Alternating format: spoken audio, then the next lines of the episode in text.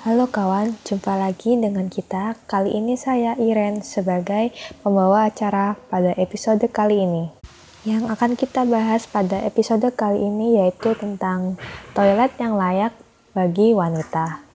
Nah, menurut kalian, toilet yang baik itu seperti apa sih buat wanita? Yang toiletnya kursi duduk kah? Atau yang ada tisunya kah? Atau ya, yang penting ada airnya? Saya kasih contoh nih, misalnya toilet di fisip uner.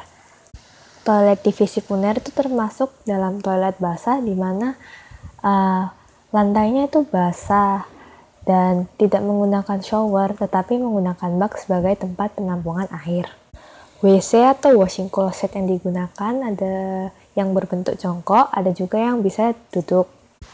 Bagi beberapa mahasiswi, toilet seperti ini tuh tidak layak bagi perempuan Padahal toilet yang layak bagi perempuan tuh sangat diperlukan di dalam lembaga pendidikan seperti sekolah maupun kampus. Mengapa toilet sebagai program sanitasi sangat penting dilakukan di dalam sekolah maupun kampus? Karena keberadaan toilet yang layak sangat penting bagi kesehatan perempuan. Toilet yang tidak bersih dapat menyebabkan penyakit bagi perempuan misalnya diare maupun penyakit kelamin seperti jamur. Selain dari sisi kesehatan, dari sisi kenyamanan juga sangat berpengaruh. Menurut penelitian yang dilakukan oleh WaterAid, suatu sekolah di Bangladesh yang mengadakan program sanitasi yang layak mendapatkan kenaikan peserta didik perempuan sebesar 11%. Selain itu, Toilet yang layak dapat mengurangi sebesar 50% resiko terkena diare. Toilet yang layak bagi perempuan membuat wanita tidak usah malu dan risih ketika mereka mengalami menstruasi. Karena mereka akan lebih mudah membersihkan, membalut, dan tidak merasa jijik ketika membersihkan. Namun, sayangnya hanya 45% toilet yang layak bagi perempuan yang ada di negara-negara tertinggal maupun berkembang. Mengapa program sanitasi toilet yang layak bagi perempuan di negara kita Indonesia termasuk cukup tertinggal? Hal ini dikarenakan kesadaran masyarakat kita yang masih kurang terhadap toilet yang layak. Bisa kita lihat sehari-hari, terkadang kita melihat laki-laki yang masih buang air kecil sembarangan di jalan. Selain itu, masih banyak toilet yang menggunakan ember di lantai sebagai tempat penampungan airnya, dan letak keran yang terlalu pendek mengenai lantai. Nah, toilet yang baik itu seperti apa sih secara umumnya? Ternyata toilet jongkok itu lebih baik daripada toilet duduk. Oh, kok bisa? Karena kalau toilet jongkok, kita tidak bersentuhan secara langsung dengan bibir toilet seperti toilet duduk. Karena jika bersentuhan secara langsung, ditakutkan bakteri-bakteri yang menempel pada toilet maupun bakteri yang ditularkan oleh orang yang menggunakan toilet sebelum kita dapat menular ke kita. Selain itu, dalam posisi jongkok, kita dapat mengeluarkan kotoran jauh lebih maksimal daripada posisi duduk serta posisi jongkok mengurangi risiko kotoran kita yang akan menempel pada kulit kita. Selain dua alasan tadi, dalam posisi jongkok akan jauh lebih mudah membersihkan bekas mengeluarkan kotoran kita. Lalu yang kedua, toilet yang layak adalah toilet yang kering, bukan toilet basah seperti toilet di visit uner. Mengapa? Karena di toilet yang basah bakteri lebih mudah berkembang. Bakteri adalah makhluk yang lebih suka di dalam kondisi yang lembab. Oleh karena itu, dalam toilet basah, bakteri dapat berkembang hingga empat kali lipat dari toilet kering. Jika terpaksa menggunakan toilet duduk, selalu sediakan antiseptik dan tisu. Antiseptik ini berfungsi untuk membunuh bakteri yang ada di bibir kloset duduk. Selain itu, antiseptik juga dapat digunakan di tangan agar bakteri-bakteri di tangan kita mati. Yang ketiga, toilet yang layak adalah jika WC-nya dibersihkan dalam waktu tiga kali pemakaian. Yang keempat, jangan lupa selalu sediakan tempat mencuci tangan di toilet Anda. Karena mencuci tangan setelah membuang air adalah hal yang wajib dilakukan agar terhindar dari penyakit. Akan jauh lebih baik apabila keran air dari tempat mencuci tangan menggunakan yang otomatis. Karena jika tidak, kemungkinan besar akan banyak orang yang menggunakan dan dari tangan-tangan orang tersebut menularkan bakteri yang tidak diinginkan. Selain itu, Jauh lebih baik pula menggunakan tisu khusus membersihkan tangan setelah mencuci tangan daripada menggunakan pengering tangan karena kelembapan dari pengering tangan justru dapat meningkatkan perkembangbiakan bakteri.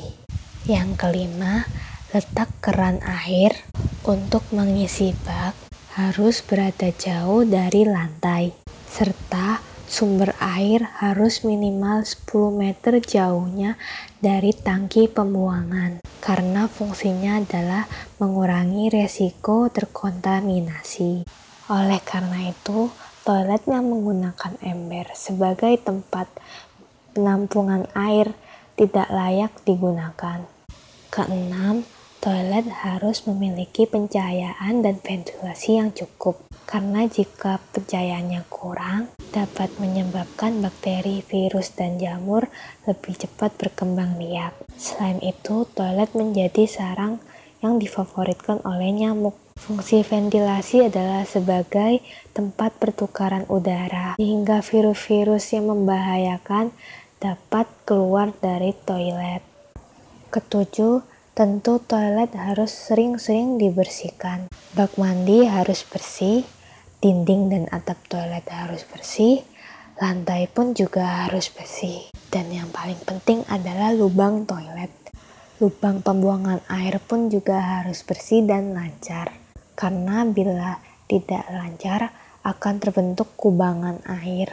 Dan di kubangan air tersebut akan tertumpuk juga kotoran-kotoran bakteri, virus, jamur, dan hal-hal yang tidak akan kita inginkan. Kotoran ini dapat menyebabkan banyak penyakit, mulai dari gatal-gatal, jamuran, hingga diare.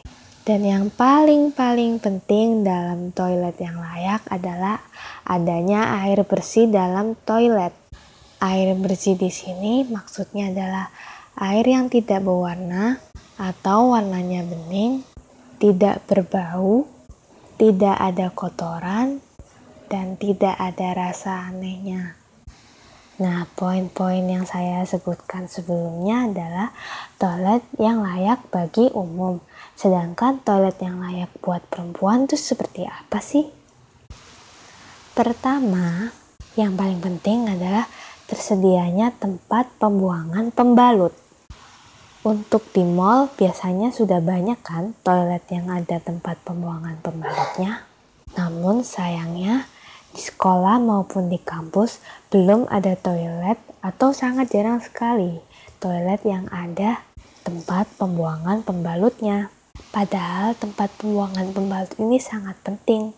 Berbeda dengan tempat sampah biasa, tempat pembuangan pembalut harus benar-benar tertutup karena dapat tercium bau darah. Kedua, jauh lebih baik menggunakan shower yang terpisah dari toilet daripada shower yang tergabung di toilet. Karena arah semprotan dari shower yang tergabung di toilet itu dari belakang ke depan.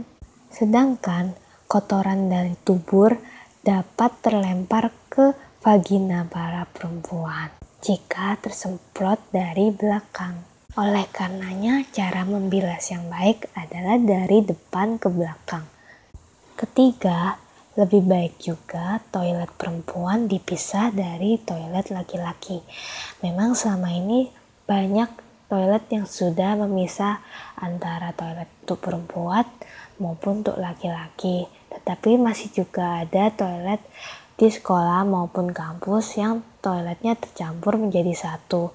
Hal ini membuat perempuan yang sedang menstruasi merasa tidak nyaman karena mereka harus sembunyi-sembunyi dan malu apabila ketahuan sedang mengalami menstruasi. Saya juga berharap sekolah dan kampus mengadakan program sanitasi di mana mereka menyediakan pembalut cara gratis untuk perempuan yang lupa atau tidak membawa pembalut. Itulah beberapa poin-poin tentang toilet yang layak bagi umum maupun bagi perempuan dan kewajiban para lembaga pendidikan untuk meningkatkan program sanitasi mereka demi kenyamanan perempuan. Terima kasih sudah mendengarkan penjelasan saya. Sampai berjumpa lagi di episode lainnya.